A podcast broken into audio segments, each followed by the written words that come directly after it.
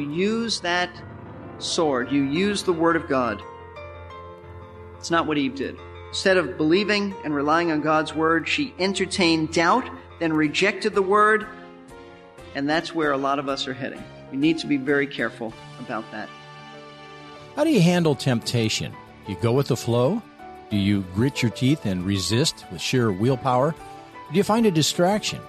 How about, well, this might sound crazy, how about opening God's Word to see what He says about your situation?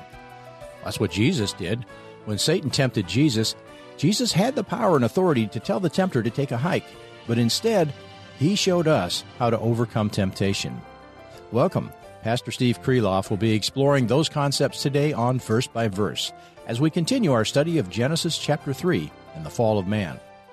One facet of Satan's temptation of Eve was to convince her that she would not die if she ate the forbidden fruit. Well, just think if we don't die, we don't have to face God's judgment. So, if we can convince ourselves that death has a loophole, that there is no coming judgment, then we're free to do whatever feels good at the moment, right? Well, here's Pastor Steve with some thoughts about the difference between what Eve did and what Jesus did when faced with temptation. New Age thinking is just old Satanism. That's all it is. Reincarnation is the belief that while your, your present body will die, you continue to live in another body somewhere on earth. In the next life, you get to come back as someone else in your quest for perfection, bettering yourself in each cycle of life. This is why when you go to India, you don't want to hit a cow on the road. Because, hey, that's pretty high in the cycle. That's pretty high in, in the cycle. You hit a cow and the per, and that, that person got to start all over again. That is what the belief is. Now, this is why that actress, the actress Shirley MacLaine, teaches that death does not exist and it's not to be feared. In fact, Shirley MacLaine says that in previous lives she was a princess in Atlantis, an Inca in Peru. My favorite is this. She said she was, as a child, raised by elephant, elephants. I think that's a real stretch. Elephants, you know, where she came up with that one, I don't know. But apparently some believe her. Someone said this, reincarnation is the devil's lie made believable. It is a clever deception remade for popular consumption. Now you and I may not think that that is really as popular as, uh, as these words say. They are. Because many of us were raised, even if we weren't Christians, we were raised in the Judeo-Christian ethic. Forget that. That does not exist in our country or in the world anymore. Certainly not in the world and, and really not in our country apart from some pockets. And then there's, there are those who say, well, sure, death happens, but it's nothing to be feared because judgment is really not something you need to be concerned about. And where are we hearing this? From all these out of body experiences. Hey, there are even Christians telling us they died, they went to heaven, everything's fine. But there are others who say that they uh, were, were in a were in surgery and they had an out of body experience. And you know what? It's just beautiful. There's peace and a warm feeling. There's a light at the end of the tunnel, and they wanted to stay, but God sent them back. And now they don't fear death anymore. Hey, these are people who ought to fear death. These are people who are deceived by demons. And so many people today don't fear death when they ought to fear death because of reincarnation, out of body experiences, and other things. See, the devil's old lie is still with us today. He says, you will certainly not die, and millions perish and go to hell believing that. Now, as we turn our thoughts back to Genesis 3 and Satan's conversation with Eve, the devil has told Eve that God lied to her. That's what he said. God's lied to you.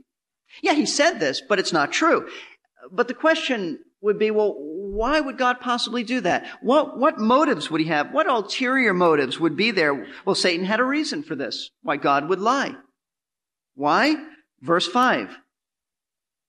For God knows that in the day you eat from it, your eyes will be opened, and you will be like God, knowing good and evil.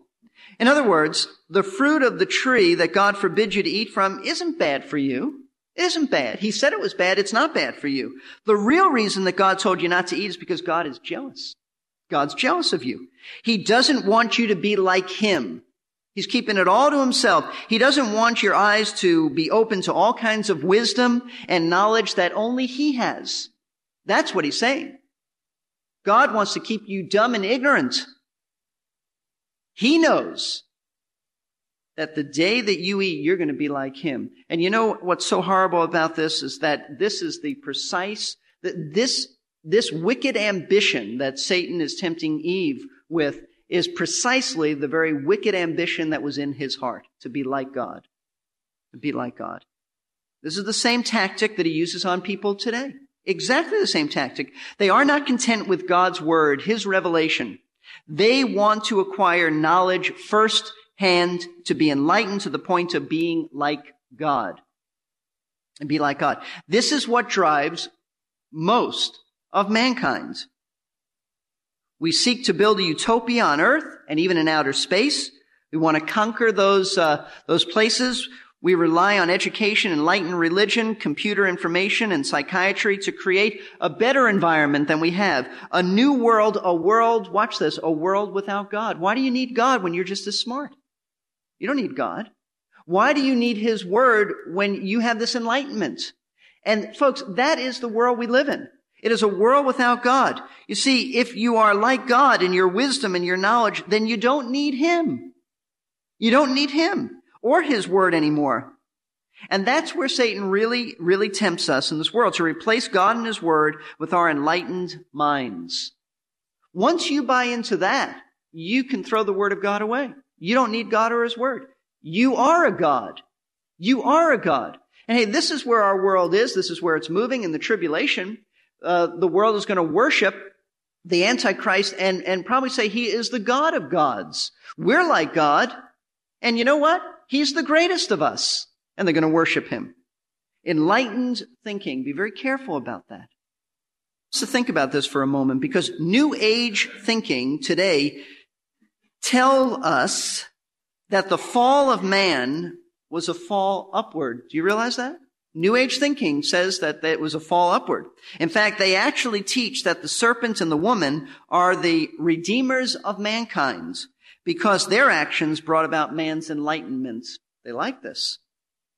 Mankind now has special knowledge that he did not have prior to the fall. So how do we respond to this? It is true that Adam and Eve acquired knowledge. And I'm going to just reiterate this and go a little bit deeper of what I said a few minutes ago. It is true that Adam and Eve acquired knowledge, the knowledge of good and evil. But that didn't make them like God. That enlightenment was not godly enlightenment.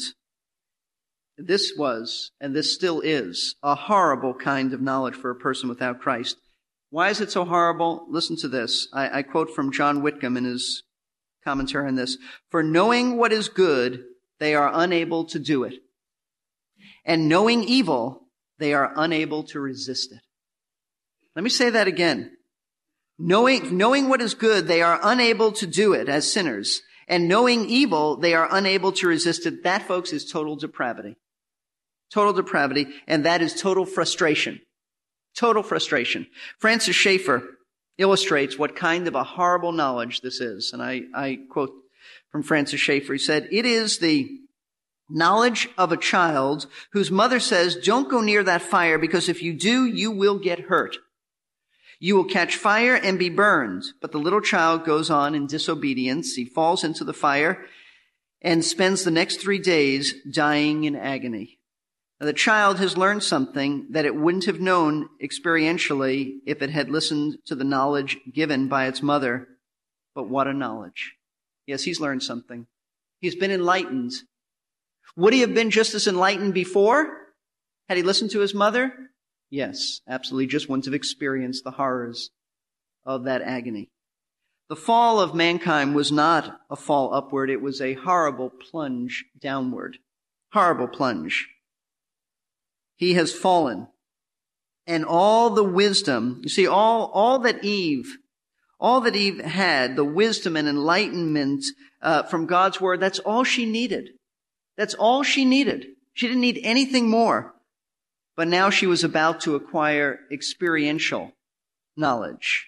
Once again, Francis Schaeffer says this, she already knows from the voice of God that in the day you eat, you will die. She can have experiential knowledge, but that knowledge is no truer knowledge than the knowledge from God, and the result is that whole human race is now in agony. You see the difference? She, she didn't learn anything new. She could have known, she would have known the truth. She did know the truth, but now she experienced it as a sinner. So what's Eve going to do? Satan has cast doubt in her mind over God's word and his goodness, and he has denied the truthfulness of God's word, his integrity. In other words, he's pulled the word of God from her. And once that goes, you are vulnerable. You're just vulnerable. She's now going to make a decision, but it's a decision that's not based on the, on the word. It's a decision now, and the most important decision she will ever make. But it's a decision that unfortunately, tragically, she bases on her own feelings and her own thinking. Verse 6. When the woman saw that the tree was good for food, and that it was a delight to the eyes, and that the tree was desirable to make one wise, she took from its fruit and ate. I'm going to stop there. I'm not going to go into her husband yet. I'm going to stop right there. Instead of making a decision, the sermon's not stopped, by the way, just where we're looking at, so don't close your minds. Instead of making a decision based on the objective truth of God's word, she simply went with her heart. You hear that today. I, I just went with my heart. You know what? Her heart was wrong. She went with her heart, and her heart was absolutely wrong. She looked at it, and it was good for food. You know what? It, it, it looked appealing. It appealed to her appetite. Physically, it looked good. She went back to the garden or she went to the center of the garden. She looked at it. She gazed at it and that fruit looked really good. It was a delight to the eyes. It not only looked good to eat, but it looked good aesthetically. It was a good looking piece of fruit. And uh, it appealed to her emotions. She thought that's really nice to see. It also appealed to her mind. It was desirable to make one wise. And you know what? In Eve's sin, there is a pattern. There is a pattern here about temptation. I'd like you to turn all the way to the back of your Bibles again to 1 John chapter 2 and stay there for a moment. Just stay there for a moment. 1 John chapter 2. I believe when John makes the statement, these verses, he is referring precisely to what took place in the Garden of Eden. First John, even though he doesn't mention Eve at this point, but First John chapter 2, we break in at verse 15. Do not love the world, nor the things of the world. If anyone loves the world, the love of the Father is not in him. For all, and watch this, is this not the Garden of Eden? For all that is in the world, the lust of the flesh, the lust of the eyes, and the boastful pride of life is not from the Father, but it's from the world. And the world is passing away, and also its lust. But the one who does the will of God abides forever. Now, now just keep your place here for a moment because I want to look at this. The lust of the flesh. Eve went to the center of the garden. As I said, she looked around. It appealed to her. She tasted. The lust of the eyes. What Eve saw appealed to her emotionally. Look good. The pride of life. Eve wanted to gain knowledge. And since she no longer feared death or punishment, because Satan said the day that you eat, you're not going to die, the fear was taken away.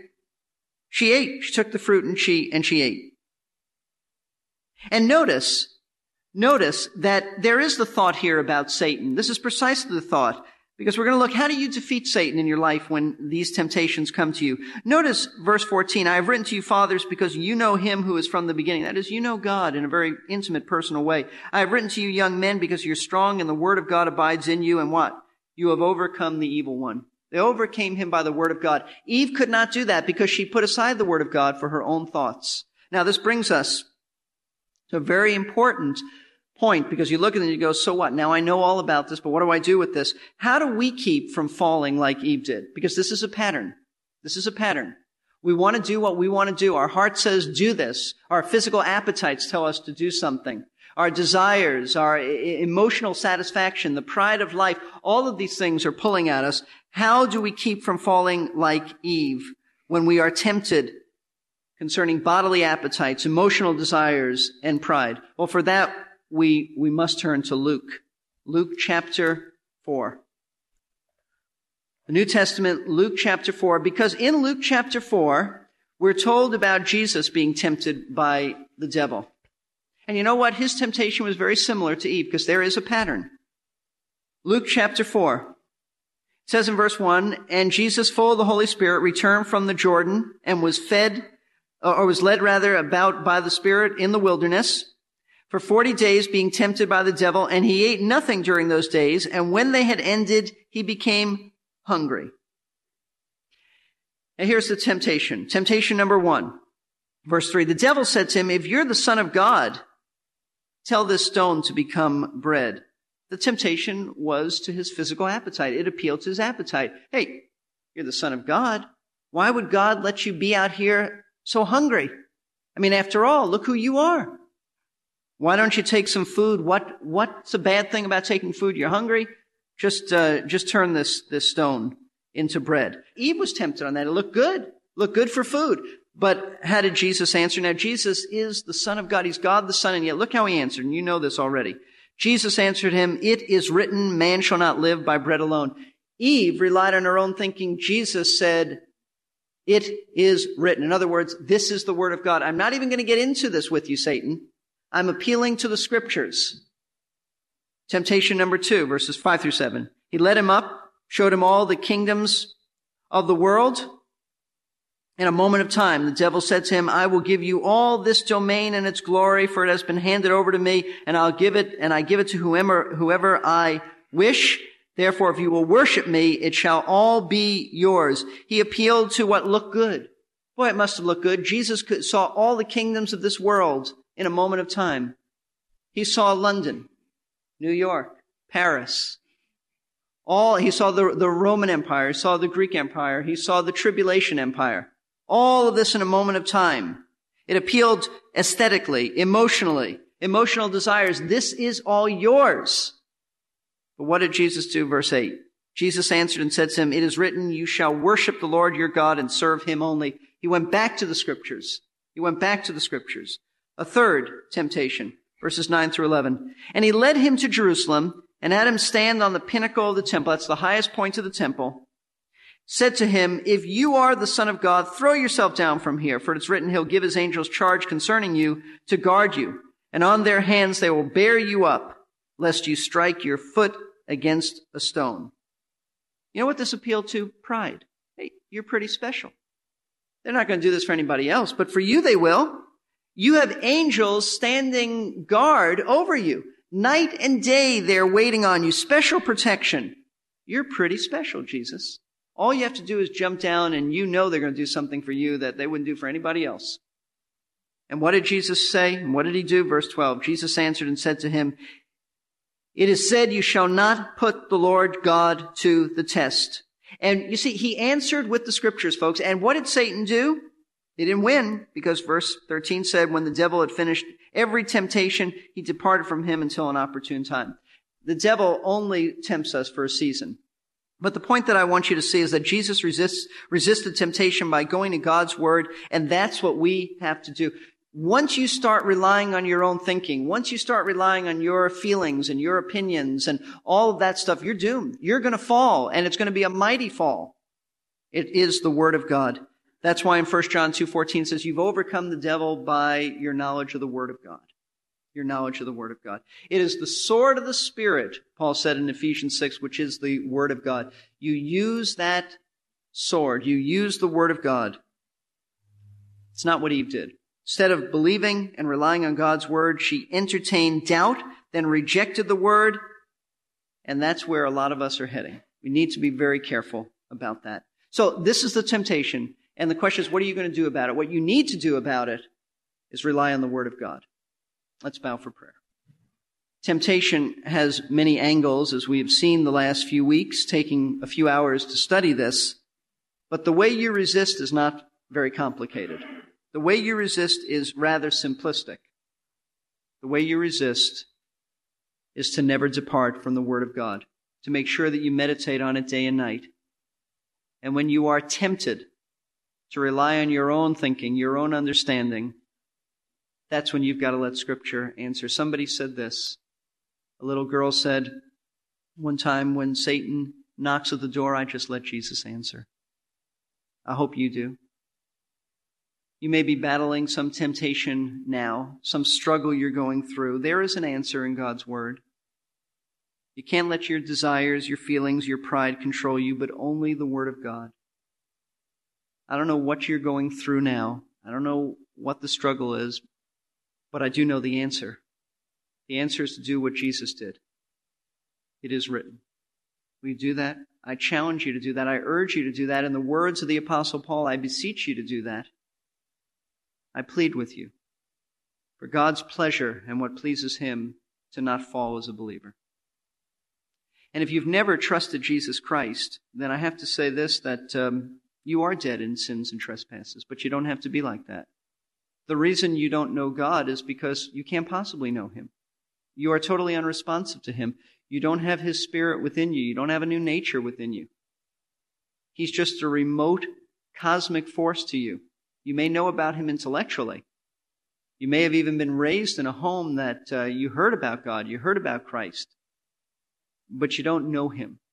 You can know Him. You can be forgiven of your sins by repenting, turning from your sin, sin that you're aware of, and trusting Jesus Christ alone as the only Savior, the one who died for you.